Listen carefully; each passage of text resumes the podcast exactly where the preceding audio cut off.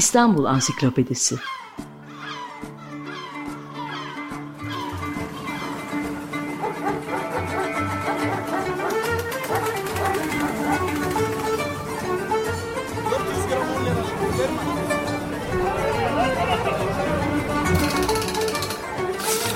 İnsanlar, olaylar, mekanlar, gelenekler ve ihtiyaçlar üzerinden şehrin tarihinden sayfalar.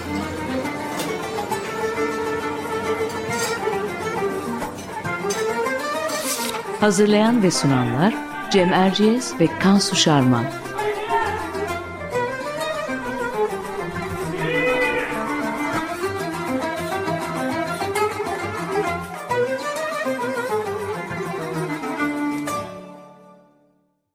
Merhabalar, Cem Erciyes ben. Açık Radyo'da Kansu Şarman'la birlikte hazırladığımız İstanbul Ansiklopedisi'nin yeni bir programındayız. Bu hafta konumuz İstanbul'un kayıkları ve kayıkçıları. Konuğumuzsa bu konuda hazırladığı bir kitap ve çok sayıda makale bulunan kent tarihi araştırmacısı Mehmet Mazak. Mehmet Bey hoş geldiniz. Hoş geldiniz. Hoş bulduk, teşekkür ediyorum. Biz teşekkür ederiz katıldığınız için. Şimdi dinleyicilerimiz, bizi her hafta dinleyenler de bilecekler. Geçen haftada biz İstanbul'un e, modernleşme dönemi sonrası en önemli ulaşım araçlarından birini, vapurları ve onu e, ilk e, işletmecisi olan şirketi Hayriye'yi konuşmuştuk. Konuğumuz Murat Koral Türk, İstanbul'da deniz ulaşımının vapurlardan önce yüzyıllar boyu hep kayıklarla sağlandığını söylemişti. İşte bu hafta konuyu buradan devam ettirelim ve e, kayıkları ve kayıkçıları konuşalım istedik. Malum tabii Murat Bey'in de o zaman vurguladığı gibi Bizans ve Osmanlı İstanbul'unda yüzyıllar boyu en önemli ulaşım ve nakliye aracı hep kayıklar olmuş. Özellikle Osmanlı döneminde kayıkçılık ve kayıkçı esnafı başlı başına bir teşkilat haline almış. İstanbul'un e, alınışından sonra yeni yerleşimlerin ortaya çıkmasıyla birlikte kentin büyümesi, nüfusun artmasıyla deniz ulaşımının önemi de artmış. Boğaziçi ve Haliç kıyıları, e, çevresinde bu çevredeki semtler ve sarayın da bulunduğu tarihi yarımada arasında insanlar çoğunlukla kayıklarla gidip geliyorlarmış. Tabii cins cins kayıklar var. Bugün hangi kayıklardan bahsedeceğiz? Burada itibaren sözü Kansu'ya devredeyim istiyorum. Teşekkür ederim Cem. Ee, senin de bahsettiğin gibi 19. yüzyılın ortasından önce İstanbul'un en önemli ulaşım aracı kayıklar olmuş. Ee, şehirde at ve araba nispeten zengin sınıfların aracı, aracı iken e, kayığı herkes kullanıyor. E, konuğumuz Mehmet Maz'a sorulara geçmeden önce e, kayıkla ulaşım noktasında bu araçlardan birkaç örnek verelim. E, Osmanlı döneminde saray dışındaki varlıklı kimselerin yabancı elçiliklerin kullandığı büyük kayıklara piyade deniyor. E, bu ince ve uzun kayıklar oldukça hızlı olmalarıyla biliniyor. E, halkın gözde taşıtı ise daha ağır olan arkadan dümenli pazar kayıkları. Yelkenli, daha küçük ama eşya taşımaya uygun kayıklara ise e, pereme deniyor. Sağlam ve geniş gövdeli Marmara ve Karadeniz'e açılabilecek kayıklara ise balıkçı kayıkları olarak biliyoruz. E, kayıkçı esnafının da bir takım özellikleri var. E, kayıkçı esnafı kendi loncasına bağlı bir teşkilat. E, ayrıca e, İstanbul'un semtlerinde her yalının altında da bir kayıkhane bulunduğunu ekleyelim. E, şimdi bu kısa özetten sonra konunun detaylarını konuğumuz Mehmet Mazak'tan alacağız. Mehmet Bey e, şöyle başlayalım istiyoruz. Başlıca kaç çeşit e, kayık var İstanbul'da kullanılan? Şimdi tabii benim e, 1802 tarihli ben kayıkçı esnafı sayım defterini Osmanlıcıdan çevirerek onun üzerine bir tez yapmıştım. E, oradaki çalışmalarımızda e, Osmanlı döneminde kullanılan 28 çeşit e, kayık türünden bahsedebiliriz. E bunları bir sayabilir misiniz bazılarını en azından başlıca olan? Tabii, e, tabii e, mesela e, tabii en önemlisi e, sal, e, padişahları ve sultanları kullandığı saltanat kayığı var. Elçilerin kullandığı elçilik kayığı, hünkâr kayığı, piyade kayığı, kırlangıç kayığı, funda kayığı, at kayığı, ateş kayığı, ee, işte bunun yanında işte sandal, e, son dönemde sandal dediğimiz ya da balıkçı kayıkları var ee, e, gibi buz kayığı, kireç kayığı gibi böyle çeşitleri var. E, peki e, kitabınızdan da e, edindiğimiz bilgiler özelinde söylüyorum. E, halkın en çok kullandığı kayıklar pazar kayıkları. E, isterseniz buradan başlayalım. E, pazar kayığı ne demek? Ne işe yarar? Nasıl kullanılır? Ya pazar kayığı günümüz şartlarında to, günümüz şartlarıyla baktığımız zaman toplu taşıma vasıtası o dönemde. Çünkü e, eski İstanbul'da en büyük e, en önemli ulaşım vasıtası kayıklardır. Karadan ziyade çünkü denizden e, ile, e, ulaşımın sağlandığı, mekanlar arası insanların naklinin yapıldığı bir dönemde pazar kayıkları halkın yani bugünkü metrobüs ya da e, işte e, metrobüs, halk otobüsü diyebileceğimiz e, taşıma e, vasıtasıdır ya da trenlerin hani fonksiyonunu gören e, vasıtalardır. Bunları tabii e, diğer kayıklardan daha farklı. Burada hem eşyaların hem de e, insanların aynı anda taşındığı kayıklardır. E, gövdeleri çok büyüktür. Bir de tabii bunlar e, mesela Üsküdar'la e, Eminönü arasında ya da Karaköy'le e, Eminönü arasında, Sirkeci arasında değil de daha ziyade Boğaz'ın uzak yerlerine daha çoktur pazar kayıkları. İşte Beykoz tarafında, Çubuklu tarafında, Sarıyer tarafında, Yeniköy, Büyükdere oralardan e, yani İstanbul dediğimiz payitahtı Ruru zemine inip giderken, e, merkeze inip giderken genelde halk pazar kayığı kullanır. Özel işletmelerdir çoğu bunun. E, Kişilere ait yani. Evet kişilere ait, vakıflara ait. Çünkü geliri yüksektir. Biraz onlardan bir örnek vereyim. Bu kayıklar 13 metre uzunluğunda, 2,5 metre genişliğinde oluyor. En uzun küreği baş ve şaşırtma dediğimiz e, küreklerdir. Her küreğe iki tane hamlacı. Çünkü biz kayıkta kürekleri çekenlere hamlacı diyoruz. Hamlacılar çekiyor. E, uzunlukları 6,5 metre ve her birinin ağırlığı 80 kilo o küreklerden bir tanesinin ve ayakta kullanıyor hamlacılar bu kürekleri. E, ve e, pazar kayığında e, bütün eşyalarını, küfelerini, sepetlerini bu alışverişten sonra e, belli bir kenar ölçü yaptıktan sonra kilim seriliyor ve e, o mesela enteresan bir şey söyleyeceğim e, eski e, kayıklarda. Normalde diğer kayık türlerine kadınlar ve erkekler Osmanlı nizamnamesine göre birlikte binmezler ama pazar kayıklarına birlikte biniyorlar. Bir tarafında kadınlar, bir tarafta kilimler seriliyor. Erkekler e, o şekilde taşıma gerçekleşiyordu. Kaç kişi binebiliyor peki? E, ee, 80 kişi. 60 ile 80 arasında kişi binebiliyordu o dönemde bir pazar kayığına. Bayağı büyük yani kayık mesela bizim bunlar. eski büyük büyük büyük evet evet uzunlukları da büyük.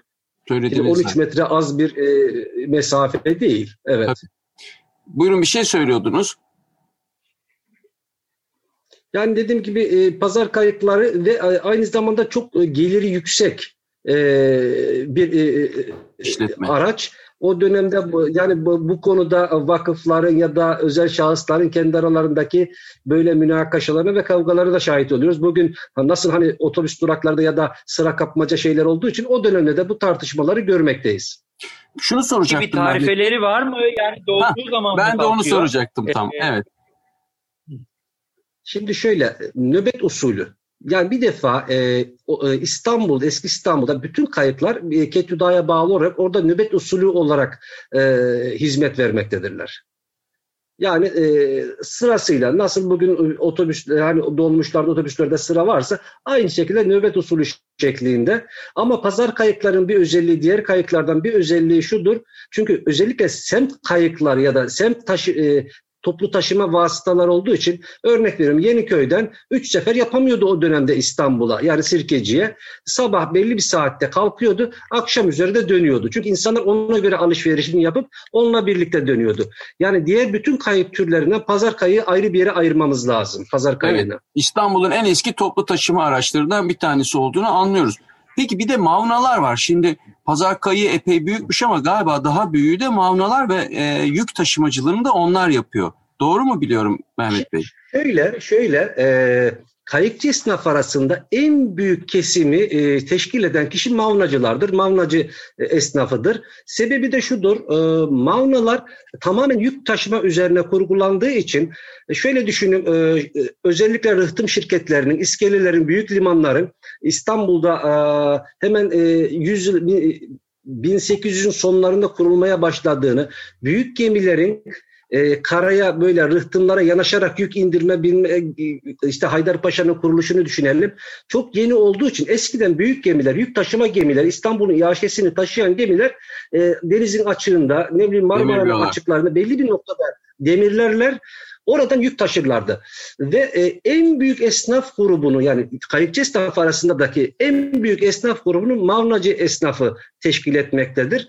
E, ve çok meşakkatlidir. En zor e, e, yani kayıkçı esnaf arasında çeşitler arasında baktığımızda en zor esnaf en zor zorlanan esnaf grubu Mavnacılardır. Hele hele 1900 e, sonrası işte e, rıhtımların kurulmasıyla birlikte şeyin e, gemilerin rıhtıma yanaşmasıyla birlikte ekmek kavgası büyümüştür. Hatta hatta 1926'da yanılmıyorsam ilk büyük e,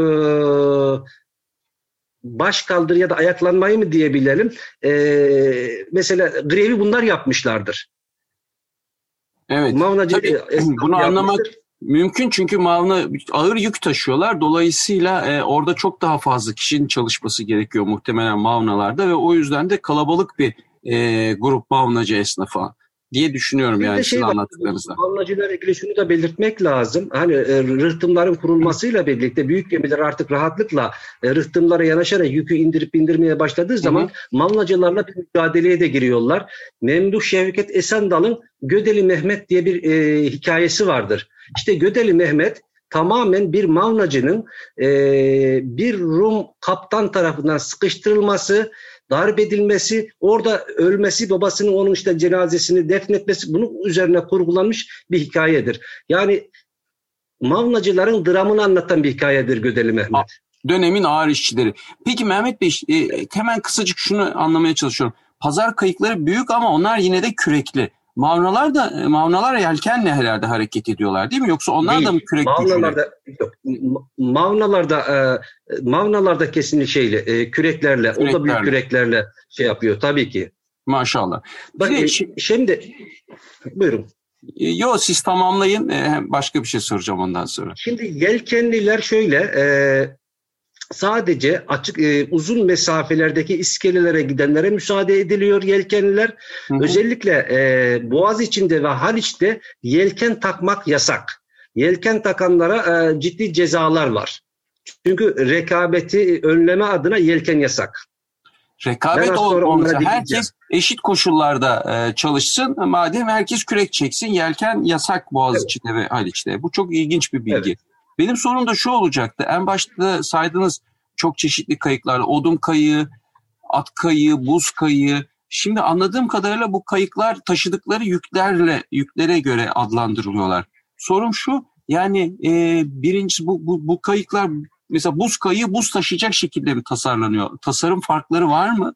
E, Tabii ve, ki. Ve, ve bunlar kendine göre ayrıca loncalaşıyorlar mı? Yani başka başka yük taşıyamıyorlar mı?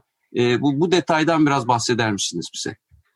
Tabii ki e, her kayığın ya da her e, az önce mavnalarda nasıl örnek verdiysek her kayık türünün kendi bir fonksiyonu, bir görevi var. Onlar işte ketü dağlara bağlı olarak, altlarındaki yöneticilere bağlı olarak mevcut işlevinin dışında herhangi bir iş yapmaları yasak. Hı hı. Mesela buz kayığını örnek verelim. Ya buz kayığı nedir? Buz kayığı çünkü şöyle düşünün e, elektriğin 1912'de İstanbul'da ilk silahlar ağda fabrikanın kurulmasıyla elektrik üretimine başlanıp şehre elektrik verildiğini düşündüğümüzde öncesinde e, işte şu anda mesela müthiş bir yaz geçiriyoruz ve çok sıcak yazlar geçiriyoruz. E, Osmanlı döneminde de bunlar vardı. E, iyi de bu sarayın ya da halkın ihtiyacı olan e, soğuklukları nereden temin ediliyordu? Bir, yakın bölgelerde halkın kullandığı şey Kemerburgaz tarafındaki kar kuyularından getiriliyordu. Karlık bölgeler denen kanunnamelerle karlı kış döneminden karlık bölgeler e, oluşturulurdu ve e, İki, sarayın kullandığı kar ve buzlar. Ha, o kar ve buzu getiriyor, getiren kayıklar bunlar yani sonuçta. Evet, özel dizayn edilir çünkü erimemesi lazım. Mesela evet. sarayın buz, kar ve buzunu e, bugün e, Esenköy, Çınarcık'ın sırtlarındaki kat, e, Katır Dağları'nda e, getiriliyor. Ancak çok sıcak olduğu dönemlerde Keşiş Dağı dediğimiz bugünkü Uludağ'dan getirilmekteydi. Ve o aradaki e, hani erimemesi için ima, özel imal edilmiş buz kayıklarına buz kayı diyoruz evet onları taşımak için imal edilenlere. Peki, peki ya bu kadar çok kayık hayatın her aşamasında var. Buz taşımadan işte e, bugünkü anlamda belediye otobüsü seferlerine kadar.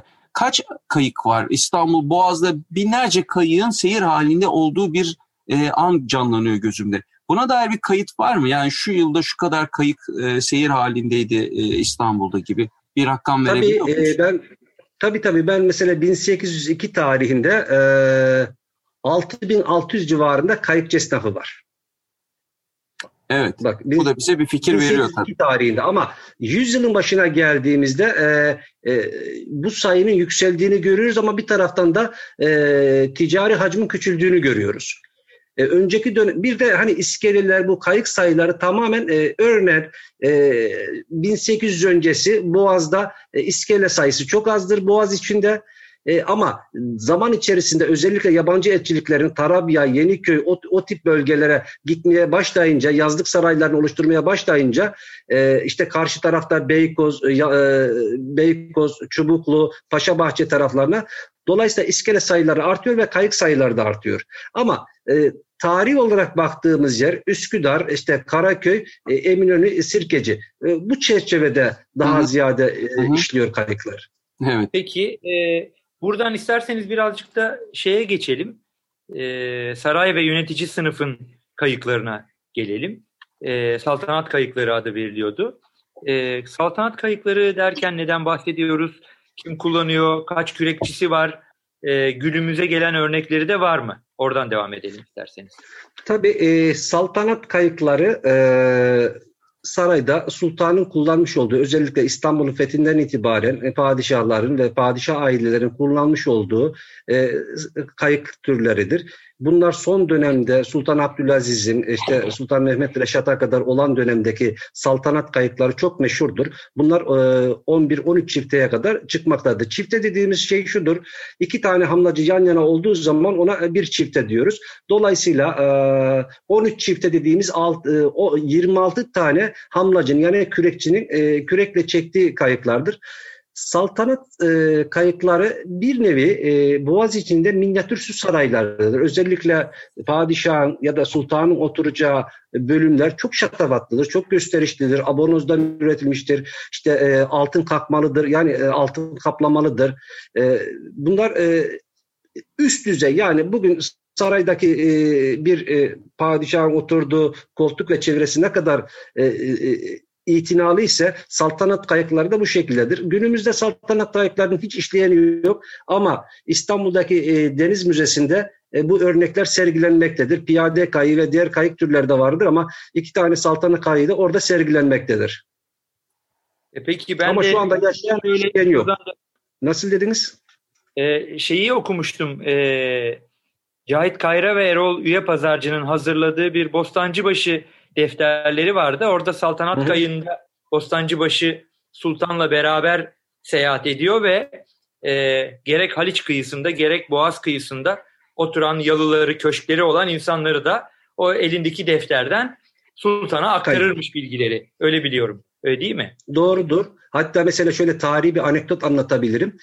Mesela e, hiç kimse e, on, e, mesela yedi çiftenin üzerinde elçili, elçiler de olsa paşalar da olsa binemiyordu, kullanamıyordu e, Boğaz içinde kayıklar. Bir gün Fransa e, Büyükelçi, İstanbul'daki başkonsolos ya da büyükelçi bir gün böyle bizim e, saltanat kayığı gibi 11 çifte ya da 13 çifteyle Boğaz'da dolaşmaya başlıyor. Tabii herkes sultan geziyor diye. O dönemde geziyor diye de herkes saygı duyuyor. O dönemde Paris sefiri olan 28 Çelebi Mehmet olması lazım yanılmıyorsam. Bunu haber alınca hemen o dönemde de Fransa İmparatoru da Paris sokaklarda beyaz beyaz bir fayton veya beyaz bir at koşullarla o şekilde dolaşırmış. Hemen atını beyaz bir at edinmiş ve e, faytonu da beyaza boyatarak Paris sokaklarında dolaşmaya başlamış. İki harici arasında bu yazışmalara giriyor ve e, saraya çağırıyorlar e, 28 Çelebi Mehmet'i. Diyor ki ya bundan vazgeçmeniz lazım. Efendim diyor Boğaz'daki elçiniz e, İstanbul'daki büyükelçinize talimat verin. E, Boğaz'dan diyor o kayığı çektiği gün diyor bu fayton kendiliğinden ortadan kalkacaktır diyor. Böyle de bir anekdot var. Bu, bu, bu da ta o dönemde mütekabiliyet prensibine e, Osmanlı evet, elçisinin evet, evet, son evet. derece başarılı gündeme getir, yürürlüğe koyduğunu gösteriyor. Peki e, süremiz bitmeden bu kayıkları hareket ettirenler, e, kayıkçılardan da bahsedelim. Şimdi kayıkçı esnafı dediğimiz mesela kürekleri çeken hamlacılar da kayıkçı esnafına dahil mi? Yoksa kayıkçı esnafı dediğimiz kayıkların sahipleri mi? Bunlar nasıl kimselerdi? E, böyle babadan oğula geçen bir iş miydi? Biraz kayıkçılar hakkında bize bilgi verir misiniz? Olur, memnuniyetle. Bir defa e, kayıkçı esnafın e, hiyerarşik düzen olarak baş ketüdaya bağlıdır. Yani baş başa bağlı, başta başa ba- bağlı prensibiyle baş ketüda vardır. Bir de her iskelenin iskele ketüdası vardır. Yani iskelerin e, bugünün tabiriyle başkanı vardır. Ve aynı zamanda bunların ketüda vekilleri vardır. Ba- mesela bunları organize eden e, bölük başılar vardır. Usta ve ihtiyarlar vardır. Usta ve, e, ama usta ve ihtiyarlar e, kayık sahipleri olabilmektedir. Bunun dışında sıradan kayıkçılar vardır. Örneğin mesela sıradan kayıkçılar dediğimiz bir e, kişiler e, kayık sahibi değillerdir orada. Artı şakirtler vardır. Kayıkçılığı öğrenmeye öğrenmeye e, meyliyle e, kayıkçılığa başlayan. Bir de aylakçılar vardır. Aylakçılar tamamen gündelikçidir o, o tabir kullanılıyor. Ya işte siz kayığı işleteceksiniz ama karşıya o anda bulamıyorsunuz. Şimdi hamallar var ya günübirlik çağırıyorlar. Hı hı. Aynı şekilde aylakçılar var. Ee, genel itibariyle e, iskelede e, kendi kayıklarını işletirler ve nöbet sistemine göre işletirler. Şimdi kayıkçılar genel itibariyle e, eğitimli insanlar değillerdir. Kabadır e, ama onların bir özelliği vardır Boğaz'ın bütün akıntılarını, bütün rüzgarlarını, e, bütün yani Boğaz'daki güvenlik açısından, insanları taşımak açısından, mekanlar arası taşıma açısından onlardan dünyada daha iyi bir uzman yoktur. Bunu da belirtmek Bo- lazım. Boğaz'ı tanıyorlar, Boğaz içini, denizi tanıyorlar ve bu tabii çok değerli bir bilgi. Peki bir de şöyle bir evet. inanış vardır. Kayıkçılar böyle biraz asabi, biraz e, ondan sonra bitirim e, insanlarmış. Hatta kayıkçı kavgası tabirinin de onların bitmek bilmeyen sonu gelmeyen kavgalarından çıktığı söylenir. Bu konuda e, siz ne düşünüyorsunuz? Ya tabii ki şimdi meşhurdur kayıkçı kavgası dediğimiz aslında özeti nedir? Yani uzun münakaşalar olmasına rağmen ortada hiçbir şey olmayan, sonuca varılmayan kavgalar için kullanılır. Evet. Ee, tabii o dönem şöyle, düşünün denizdesiniz, elinizde şeyler var, e, işte kürekler var, uzaktan uzak ve asla kayıkçı kavgalarında şey vardır, sadece ağız dalaşı çoktur. Hı hı, Böyle hı, e, doğru. bu şekilde e, yani şey değil birbirlerine zarar vermiyorlar ama hiçbir zamanda aralarındaki münakaşa bitmiyor. Aslında bugün taksicilerde de bugünün günümüzün taksicilerinde dolmuşçularda da vardır bunlar. Aynı şey devam edip gider. Gider. Peki e, süremizin sonuna geliyoruz. Son olarak da e, şöyle bağlayalım isterseniz. E, ya, yangınların ülke gündemine damga vurduğu bir dönem bu dönem. E, o zaman için de ateş kayıkları diye bir türden bahsetmişsiniz kitabınızda. E, bunlardan biraz söz eder misiniz? Bir tür itfaiye aracı da diyebilir miyiz?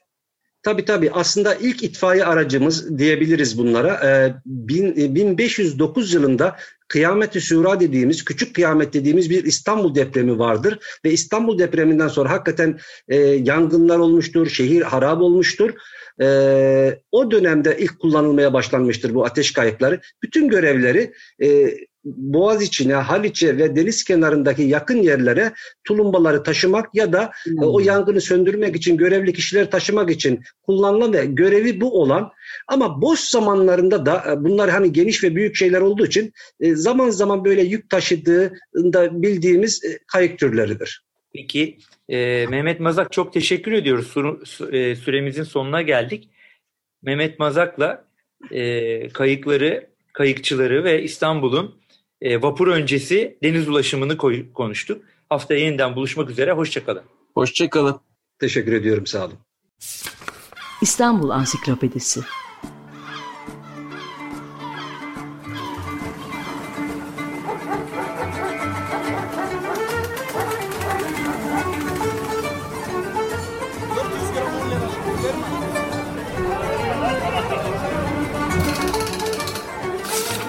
İnsanlar, olaylar, mekanlar, gelenekler ve ihtiyaçlar üzerinden şehrin tarihinden sayfalar.